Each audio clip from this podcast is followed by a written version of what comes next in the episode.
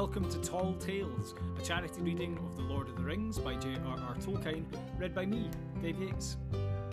I was aiming to release a new chapter bi weekly, but have been hampered by some more editing woes again this week, so if anyone knows a half decent editing software, please do let me know. Regardless, whether you're a returning listener or have wandered onto this somewhat unexpectedly, as we all know, not all who wander are lost, so you're all more than welcome in the eyes of this bumbling few quick announcements before we get stuck back into the reading proper, so if you'd rather skip ahead to the good stuff, feel free. I'll pop the timestamp of when this begins in the description below so you can jump right in.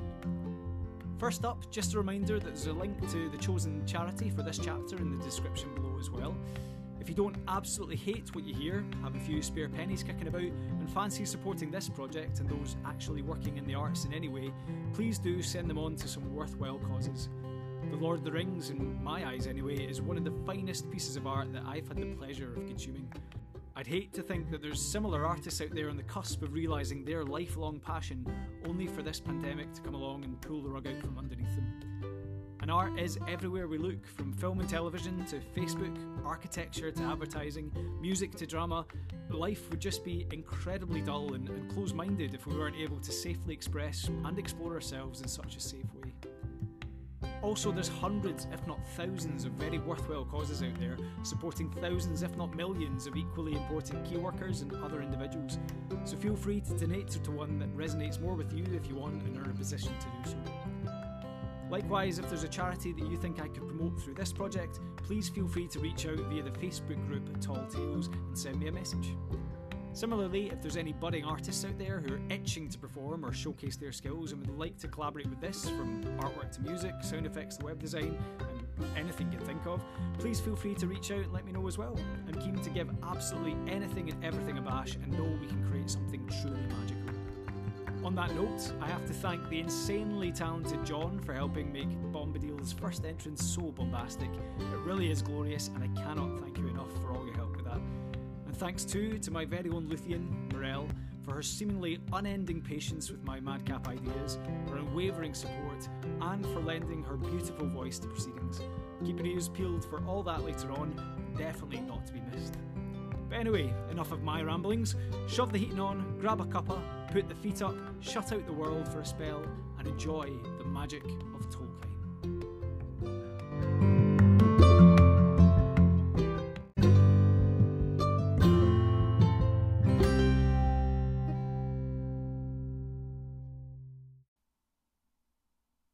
Chapter 6 The Old Forest Frodo woke suddenly. It was still dark in the room. Merry was standing there with a candle in one hand and banging on the door with the other. All right, what is it? said Frodo, still shaken and bewildered. What is it? cried Merry. It is time to get up. It is half past four and very foggy. Come on. Sam is already getting breakfast ready. Even Pippin is up. I'm just about to saddle the ponies and fetch the one that is to be the baggage carrier. Wake that sluggard fatty. At least he must get up and see us off. Soon after six o'clock, the five hobbits were ready to start. Fatty Bolger was still yawning. They stole quietly out of the house. Merry went in front, leading a laden pony, and took his way along a path that went through a spinney behind the house, and then cut across several fields. The leaves of trees were glistening, and every twig was dripping. The grass was grey with cold dew.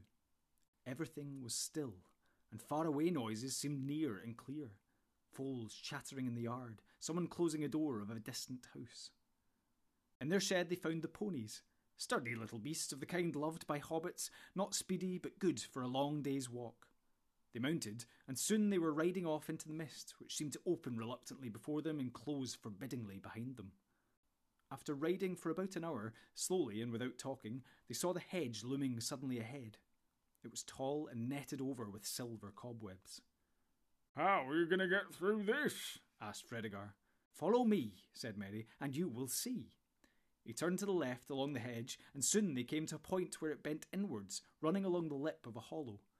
A cutting had been made at some distance from the hedge and went sloping gently down into the ground. It had walls of brick the sides, which rose steadily until suddenly they arched over and formed a tunnel that dived deep under the hedge and came out in the hollow on the other side. Here, Fatty Bolger halted. Goodbye, Frodo, he said. I wish you were not going into the forest. I only hope you will not need rescuing before the day is out. Uh, but good luck to you, today and every day. If there are no worse things ahead than the old forest, I shall be lucky, said Frodo. Tell Gandalf to hurry along the east road. We shall be back on it and going as fast as we can. Goodbye, they cried, and rolled down the slope and disappeared from Fredegar's sight into the tunnel. It was dark and damp. At the far end, it was closed by a gate of thick set iron bars. Merry got down and unlocked the gate, and when they had all passed through, he pushed it to again. It shut with a clang, and the lock clicked. The sound was ominous. There, said Merry, you have left the Shire and are now outside on the edge of the old forest. Are the stories about it true? asked Pippin. I don't know what stories you mean, Merry answered. If you mean the old bogey stories Fatty's nurses used to tell him about goblins and wolves and things of that sort, I should say no. At any rate, I don't believe them. But the forest is queer. Everything in it is very much more alive, more aware of what is going on, so to speak, than things are in the Shire. And the trees do not like strangers. They watch you. They are usually content merely to watch you as long as daylight lasts, and don't do much.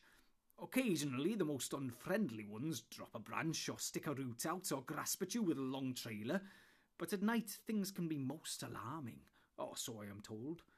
I've only once or twice been in here after dark, and then only near the hedge. I thought all the trees were whispering to each other, passing news and plots along in an unintelligible language, and the branches swayed and groped without any wind. They do say the trees do actually move and surround strangers and hem them in. In fact, long ago they attacked the hedge. They came and planted themselves right by it and leaned over it, but the hobbits came and cut down hundreds of trees and made a great bonfire in the forest and burned all the ground in a long strip east of the hedge. After that, the trees gave up the attack, but they became very unfriendly. There is still a wide bare space not far inside where the bonfire was made. Is it only the trees that are dangerous? asked Pippin. There are various queer things living deep in the forest and on the far side, said Merry or at least I've heard so, but I've never seen any of them. But something makes paths. Whenever one comes inside, one finds open tracks. But they seem to shift and change from time to time in a queer fashion.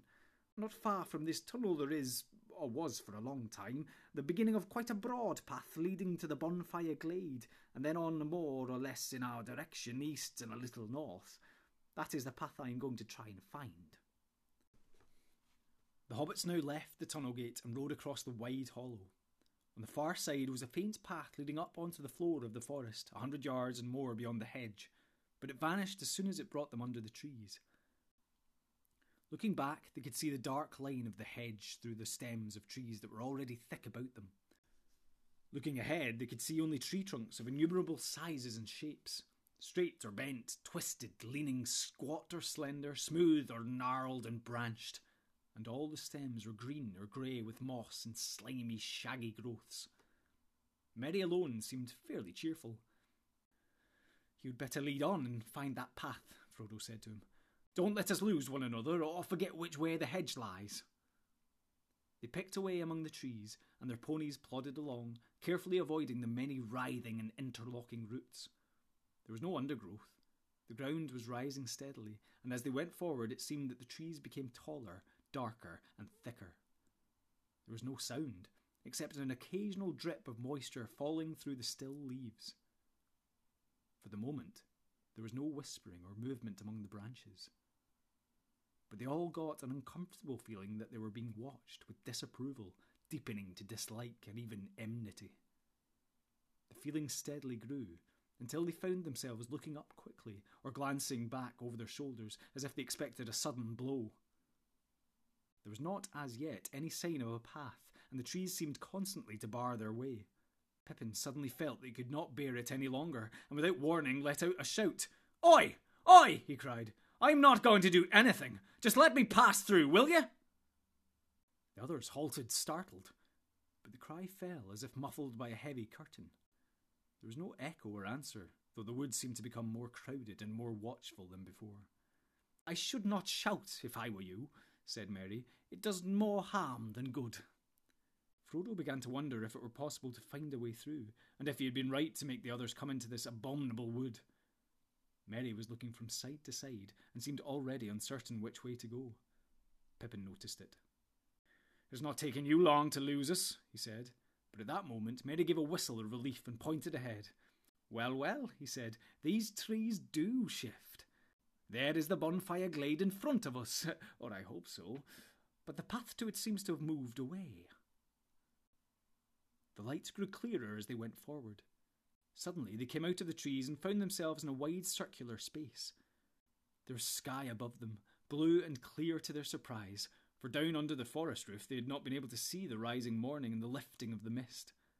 The sun was not, however, high enough yet to shine down into the clearing, though its light was on the tree tops. The leaves were all thicker and greener about the edges of the glade, enclosing it with an almost solid wall. No tree grew there, only rough grass and many tall plants stocky and faded hemlocks and woods parsley, fireweed seeding into fluffy ashes, and rampant nettles and thistles. A dreary place, but it seemed a charming and cheerful garden after the close forest. The hobbits felt encouraged and looked up hopefully at the broadening daylight in the sky. At the far side of the glade there was a break in the wall of trees and a clear path beyond it. They could see it running on into the wood, wide in places and open above, though every now and again the trees drew in and overshadowed it with their dark boughs. Up this path they rode. They were still climbing gently, but they now went much quicker and with better heart, for it seemed to them that the forest had relented and was going to let them pass unhindered after all. But after a while the air began to get hot and stuffy. The trees drew close again on either side, and they could no longer see far ahead. Now, stronger than ever, they felt again the ill will of the wood pressing on them, so silent was it that the fall of their ponies' hoofs, rustling on dead leaves and occasionally stumbling on hidden roots, seemed to thud in their ears. Frodo tried to sing a song to encourage him, but his voice sank to a murmur.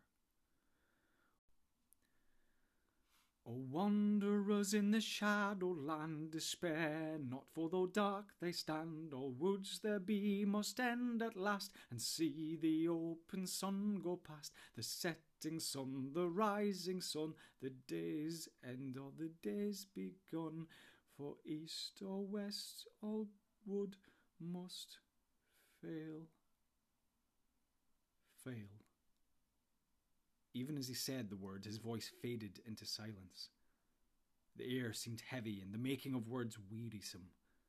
Just behind them, a large branch fell from an old overhanging tree with a crash into the path. The trees seemed to close in before them. They do not like all that about ending and failing, said Merry. I should not sing any more at present. Wait till we get to the edge, and then we'll turn and give them a rousing chorus. He spoke cheerfully, and if he felt any great anxiety, he did not show it. The others did not answer. They were depressed. A heavy weight was settling steadily on Frodo's heart, and he regretted now with every step forward that he'd ever thought of challenging the menace of the trees. He was, indeed, just about to stop and propose going back, if that was still possible, when things took a new turn. The path stopped climbing and became, for a while, nearly level. The dark trees drew aside, and ahead they could see the path going almost straight forward. Before them, but some distance off, there stood a green hilltop, treeless, rising like a bald head out of the encircling wood. The path seemed to be making directly for it. They now hurried forward again, delighted with the thought of climbing out for a while above the roof of the forest.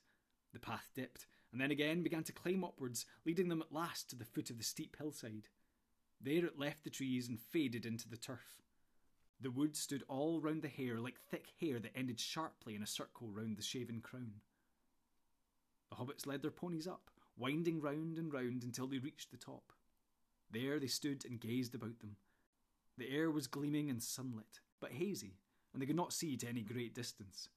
Near at hand, the mist was now almost gone, though here and there it lay in hollows of the wood, and to the south of them, out of a deep fold cutting right across the forest, the fog still rose like steam or wisps of white smoke.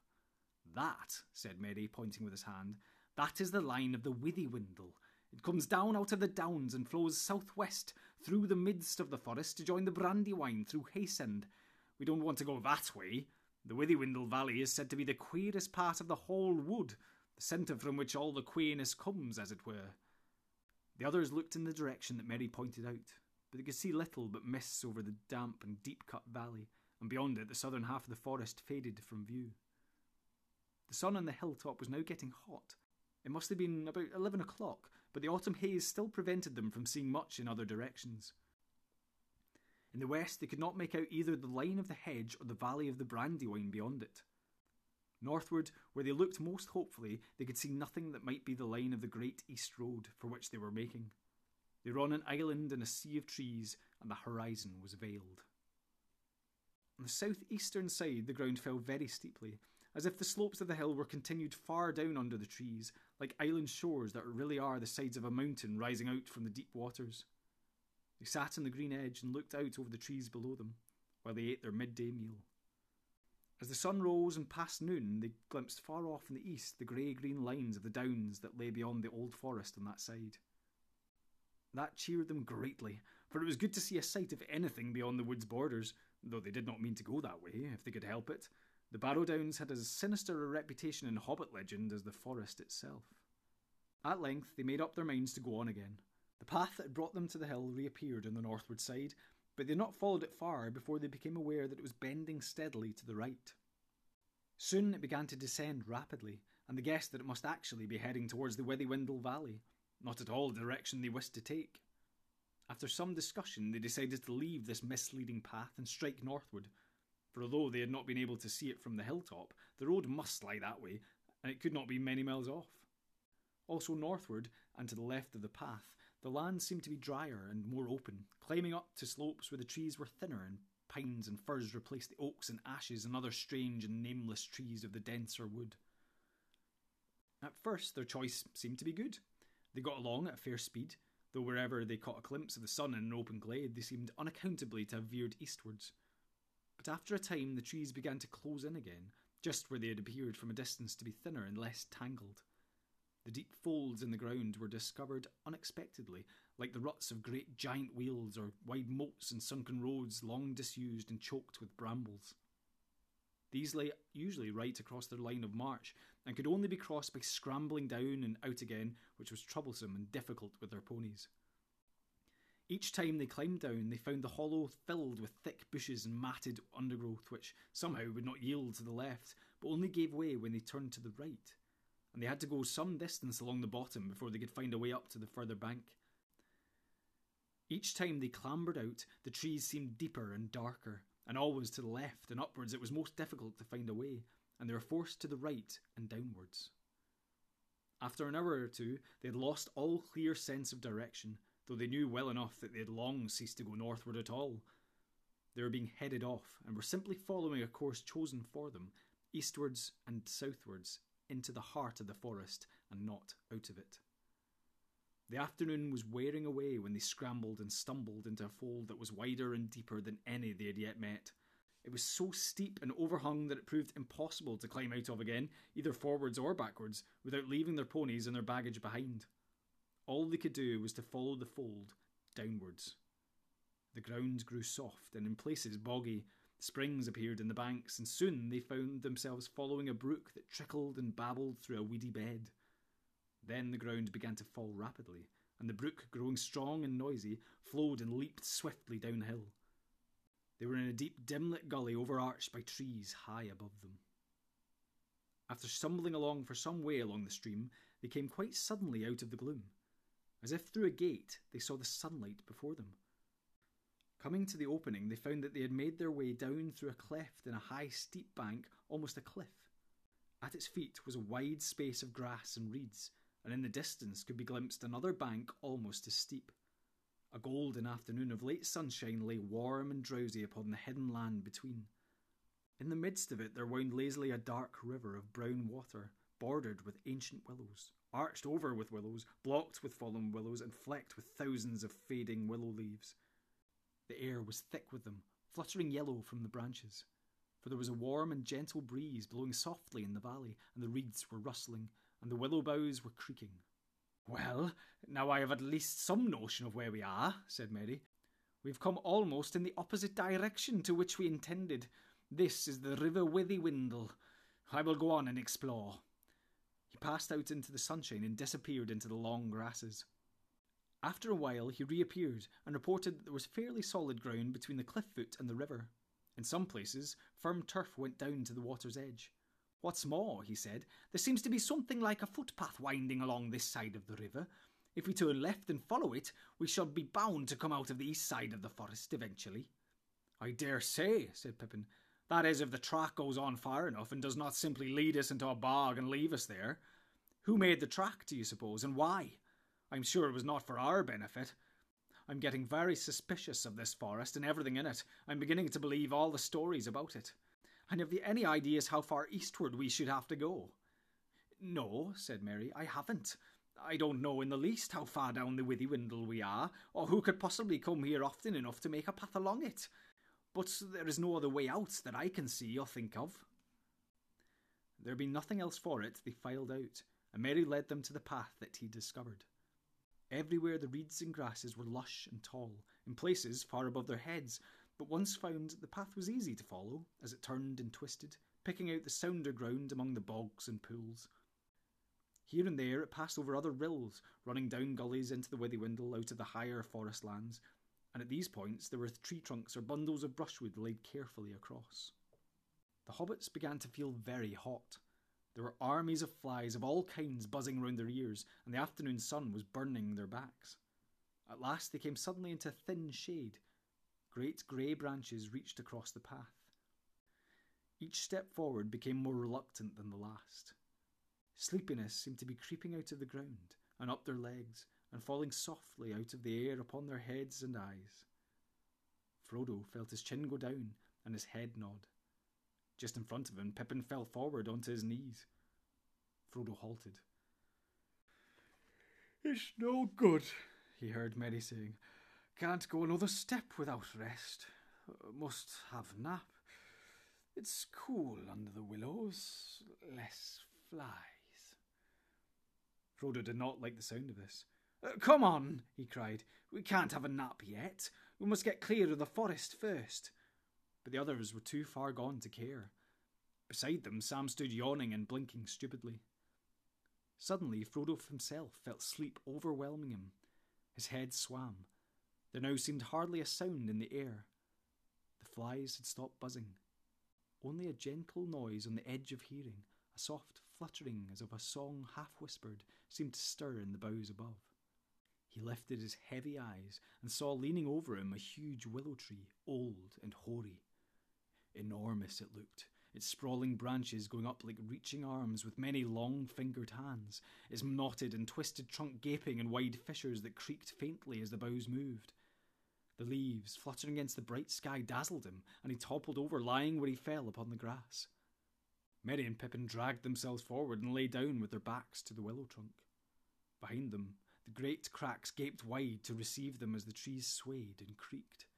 They looked up at the grey and yellow leaves, moving softly against the light and singing. They shut their eyes, and then it seemed they could almost hear words, cool words, saying something about water and sleep they gave themselves up to the spell and fell fast asleep at the foot of the great grey willow. Frodo lay for a while fighting with the sleep that was overpowering him. Then, with an effort, he struggled to his feet again. He felt a compelling desire for cool water. Oh, wait for me, Sam, he stammered. Must bathe feet a minute. Half in a dream, he wandered forward to the riverward side of the tree, where great winding roots grew out into the stream, like gnarled dragonets straining down to drink. He straddled one of these and paddled his hot feet in the cool brown water, and there he too suddenly fell asleep with his back against the tree. Sam sat down and scratched his head and yawned like a cavern. He was worried. The afternoon was getting late, and he thought this sudden sleepiness uncanny. There's more behind this than sun and warm air, he muttered to himself. I don't like this big tree. I, I don't trust it. Hark at it singing about sleep now. That won't do at all. He pulled himself to his feet and staggered off to see what had become of the ponies. He found that two had wandered on a good way along the path, and he'd just caught them and brought them back towards the others when he heard two noises, one loud and the other soft but very clear. One was the splash of something heavy falling into the water, the other was a noise like the snick of a lock when a door quietly closes fast. He rushed back to the bank. Frodo was in the water, close to the edge, and a great tree root seemed to be over him and holding him down, but he was not struggling. Sam gripped him by the jacket and dragged him back from under the root, and then with difficulty hauled him onto the bank. Almost at once he woke and coughed and spluttered. Do you know, Sam? he said at length. The beastly tree threw me in. I felt it. The big root just twisted round and tipped me in. You were dreaming, I expect, Mr. Frodo, said Sam. You, you shouldn't sit in such a place if you feel sleepy. What about the others? Frodo asked. I wonder what sort of dreams they are having. They went round to the other side of the tree, and then Sam understood the click that he'd heard. Pippin had vanished. The crack by which he had laid himself had closed together so that not a chink could be seen. Merry was trapped. Another crack had closed about his waist. His legs lay outside, but the rest of him was inside a dark opening, the edges of which gripped like a pair of pincers. Frodo and Sam beat first upon the tree trunk where Pippin had lain. They struggled frantically to pull open the jaws of the crack that held poor Merry. It was quite useless. What a foul thing to happen! cried Frodo wildly. Why do we ever come into this dreadful forest? I wish we were all back at Crick Hollow. He kicked the tree with all his strength, heedless of his own feet. A hardly perceptible shiver ran through the stem and up into the branches. The leaves rustled and whispered, but the sound now of faint and far off laughter. I suppose we haven't got an axe among our luggage, Mr. Frodo, said Sam. I brought a little hatchet for chopping firewood, said Frodo. That wouldn't be much use. Wait a minute, cried Sam, struck by an idea suggested by firewood. We might do something with fire. We might, said Frodo doubtfully. We might succeed in roasting Pippin alive inside. We might try to hurt or frighten this tree to begin with, said Sam fiercely. If it don't let 'em go, I'll have it down if I have to know it. He ran to the ponies and before long came back with two tinder boxes and a hatchet. Quickly they had gathered dry grass and leaves and bits of bark and made a pile of broken twigs and chopped sticks. These they heaped against the trunk at the far side of the tree from the prisoners. As soon as Sam had struck a spark into the tinder, it kindled the dry grass, and a flurry of flame and smoke went up. The twigs crackled. Little fingers of fire licked against the dry, scored rind of the ancient tree and scorched it. A tremor ran through the whole willow. The leaves seemed to hiss above their heads with a sound of pain and anger. A loud scream came from Merry, and far inside the tree they heard Pippin give a muffled yell. Put it out! Put it out! cried Merry. He'll squeeze me in two if you don't! He says so! Who? What? shouted Frodo, rushing round on the other side of the tree. Put it out! Put it out! begged Merry. The branches of the willow began to sway violently. There was a sound as of a wind rising and spreading outwards to the branches of all the other trees round about, as though they had dropped a stone into the quiet slumber of the river valley and set up ripples of anger that ran out over the whole forest. Sam kicked at the little fire and stamped out the sparks. But Frodo, without any clear idea of why he did so, or what he hoped for, ran along the path crying, Help! Help! Help! It seemed to him that he could hardly hear the sound of his own shrill voice. It was blown away from him by the willow wind and drowned in a clamour of leaves as soon as the words left his mouth. He felt desperate, lost, and witless. Suddenly he stopped. There was an answer, or so he thought, but it seemed to come from far behind him, away down the path further back in the forest. He turned round and listened, and soon there could be no doubt. Someone was singing a song. A deep, glad voice was singing carelessly and happily, but it was singing nonsense. Hey doll, merry doll, ring a dong dillo, ring along, hop along, fa la willow, tom bom jolly tom, tom bombadillo. Half hopeful and half afraid of some new danger, Frodo and Sam now both stood still. Suddenly, out of a long string of nonsense words, or so they seemed, the voice rose up loud and clear and burst into this song. Hey, come, merry doll, derry doll, my darling, light goes the weather wind and the feathered starling, down along the underhill, shining in the sunlight, waiting on the doorstep for the cold starlight. There my pretty lady is, river woman's daughter, slender as a willow wind, clearer than the water.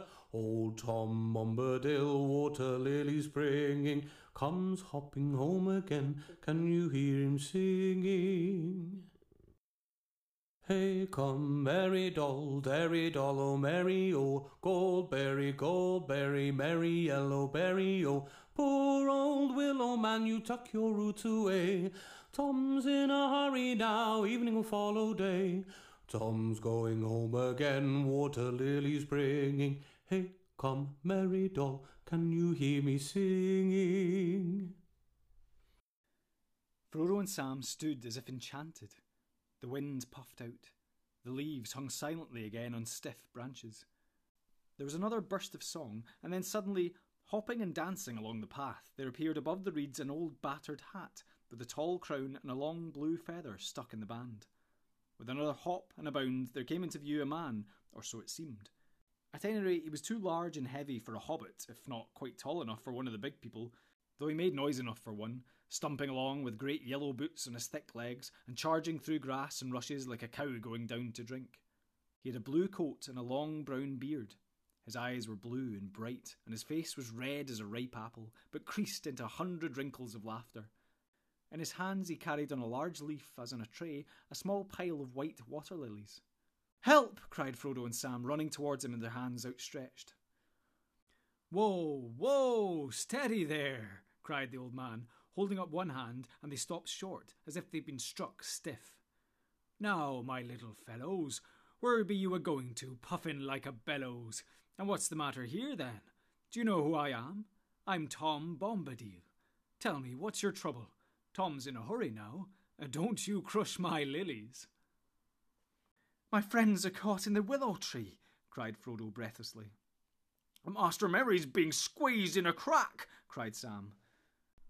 What? shouted Tom Bombadil, leaping up into the air. Old Man Willow? Not worse than that, eh? That can soon be mended. I know the tune for him. Old grey willow man, I'll freeze his marrow cold if he don't behave himself. I'll sing his roots off. I'll sing a wind up and blow leaf and branch away. Old man Willow. There he saw Merry's feet still sticking out. The rest had already been drawn further inside. Tom put his mouth to the crack and began singing into it in a low voice. They could not catch the words, but evidently Merry was aroused. His legs began to kick. Tom sprang away, and breaking off a hanging branch, smote the side of the willow with it. You let them out again, old man Willow, he said. What be you a thinking of? You should not be waking. Eat earth, dig deep, drink water, go to sleep. Bombadil is talking. He then seized Merry's feet and drew him out of the suddenly widening crack. There was a tearing creak, and the other crack split open, and out of it Pippin sprang as if he'd been kicked. Then, with a loud snap, both cracks closed fast again. A shudder ran through the tree from root to tip, and complete silence fell. Thank you, said the hobbits one after the other. Tom Bombadil burst out laughing. well, my little fellows, said he, stooping so that he peered into their faces, you shall come home with me. The table is all laden with yellow cream, honeycomb, and white bread and butter. Goldberry is waiting. Time enough for questions around the supper table. You follow after me as quick as you are able. With that, he picked up his lilies, and then, with a beckoning wave of his hand, went hopping and dancing along the path eastward, still singing loudly and nonsensically. Too surprised and too relieved to talk, the hobbits followed after him as fast as they could. But that was not fast enough. Tom soon disappeared in front of them, and the noise of his singing got fainter and further away. Suddenly his voice came floating back to them in a loud halloo. Hop along, my little friends, up the Withywindle. Tom's going on ahead, candles for the kindle. Down west sinks the sun, soon you will be groping. When the night shadows fall, Then the door will open, out of the window panes light will twinkle yellow. Fear no all the black, heed no hoary willow. Fear neither root nor bough, Tom goes on before you. Hey now, merry doll, we'll be waiting for you. After that, the hobbits heard no more. Almost at once, the sun seemed to sink into the trees behind them. They thought of the slanting light of evening glittering on the Brandywine River, and the windows of Bucklebury beginning to gleam with hundreds of lights. Great shadows fell across them. Trunks and branches of trees hung dark and threatening over the path. White mists began to rise and curl on the surface of the river and stray about the roots of the trees upon its borders. Out of the very ground at their feet, a shadowy stream rose and mingled with the swiftly falling dusk. It became difficult to follow the path, and they were very tired. Their legs seemed leaden. Strange, furtive noises ran among the bushes and reeds on either side of them, and if they looked up to the pale sky, they caught sight of queer, gnarled, and knobbly faces that gloomed dark against the twilight and leered down at them from the high bank and the edges of the wood. They began to feel that all this country was unreal, and that they were stumbling through an ominous dream that led to no awakening. Just as they felt their feet slowing down to a standstill, they noticed that the ground was gently rising. The water began to murmur. In the darkness, they caught the white glimmer of foam where the river flowed over a short fall. Then suddenly the trees came to an end and the mists were left behind. They stepped out from the forest and found a wide sweep of grass welling up before them. The river, now small and swift, was leaping merrily down to greet them, glinting here and there in the light of the stars, which were already shining in the sky. The grass under their feet was smooth and short, as if it had been mown or shaven. The eaves of the forest behind were clipped and trim as a hedge. The path was now plain before them, well tended and bordered with stone. It wound up onto the top of a grassy knoll, now grey under the pale, starry night, and there, still high above them on a further slope, they saw the twinkling lights of a house. Down again the path went, and then up again, up a long, smooth hillside of turf, towards the light. Suddenly a wide yellow beam flowed out brightly from a door that was opened. There was Tom Bombadil's house before them, up, down, under hill. Behind it, a steep shoulder of the land lay grey and bare, and beyond that, the dark shapes of the Barrow Downs stalked away into the eastern night. They all hurried forward, hobbits and ponies. Already half their weariness and all their fears had fallen from them. Hey, come, merry doll, rolled out the song to greet them. Hey, come, derry doll, hop along, my hearties, hobbits, ponies all, we are fond of parties. Now let the fun begin, let us sing together. Then another clear voice, as young and as ancient as spring, like the song of a glad water flowing down into the night from a bright morning in the hills, came falling like silver to meet them. Now let the song begin, let us sing together. Sun, stars, moon, and mist, rain and cloudy weather. Light on the budding leaf, dew on the feather. Wind on the open hill, bells on the heather. Reeds by the shady pool, lilies on the water. Old Tom Bombadil and the river's daughter. And with that song, the hobbits stood upon the threshold, and a golden light was all about them.